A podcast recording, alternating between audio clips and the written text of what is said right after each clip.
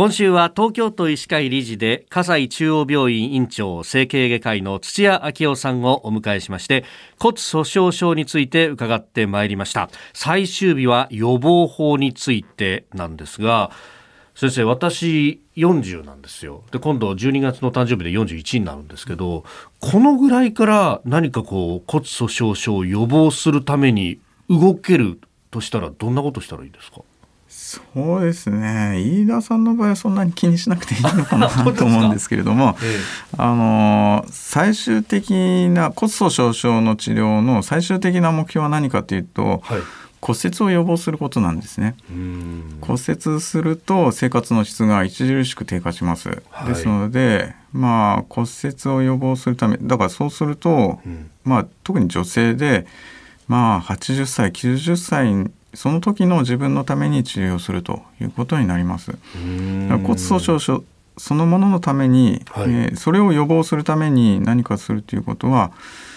まあ、まあ長い目で見ればっていう話になりますけれども、えー、特に、まあ、強調したいのはですね、はい、まあ、ダイエットですね。ダイエット。若い女性でダイエットするとですね、はい、まあ見た目はいいのかもしれませんけどやっぱり骨密度は上がりません。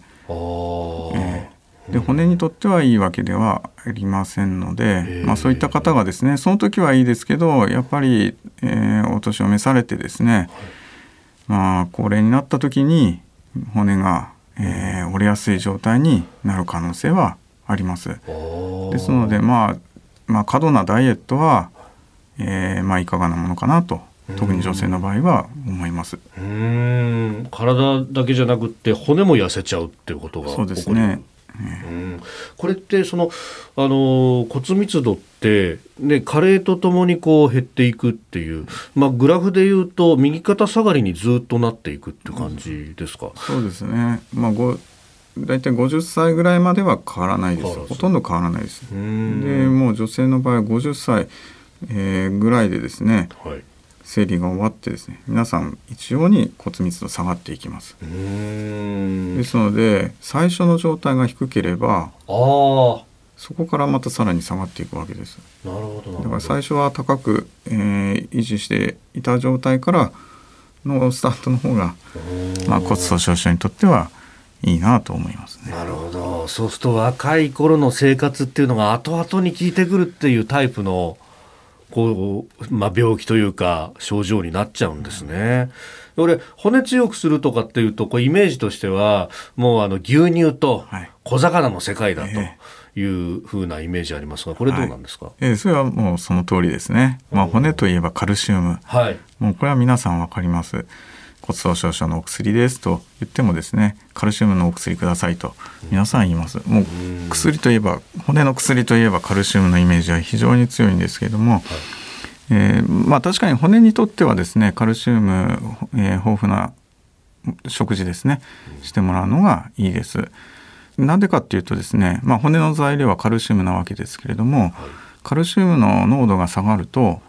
えー、骨が衰えていくんですね。なぜかというと血液中のカルシウムの濃度を維持することがすごく大事なことなんです。まあ、私たちが別に意識してるわけじゃないです。体の反応として。はい、でカルシウム血液中のカルシウム濃度が下がってくると、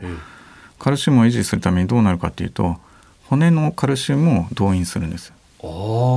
ですのでカルシウムの濃度が下がるカルシウムの摂取量が少ないと骨が衰えていくっていうのはそういうことなんですね。カルシウムを摂取することは大事です。だけどじゃあ皆さんがまあ骨のためにですね、毎日牛乳あるいは毎日お魚だけで生活できるわけじゃないので、まあそのためだけじゃなくてですね、まあ、健康的に生活するためにバランスよく食べてくださいというふうにお話はしています。えー、今週1週間骨粗鬆症について様々伺ってまいりました。葛西中央病院長土屋昭夫さんでした。先生ありがとうございました、はい、ありがとうございました。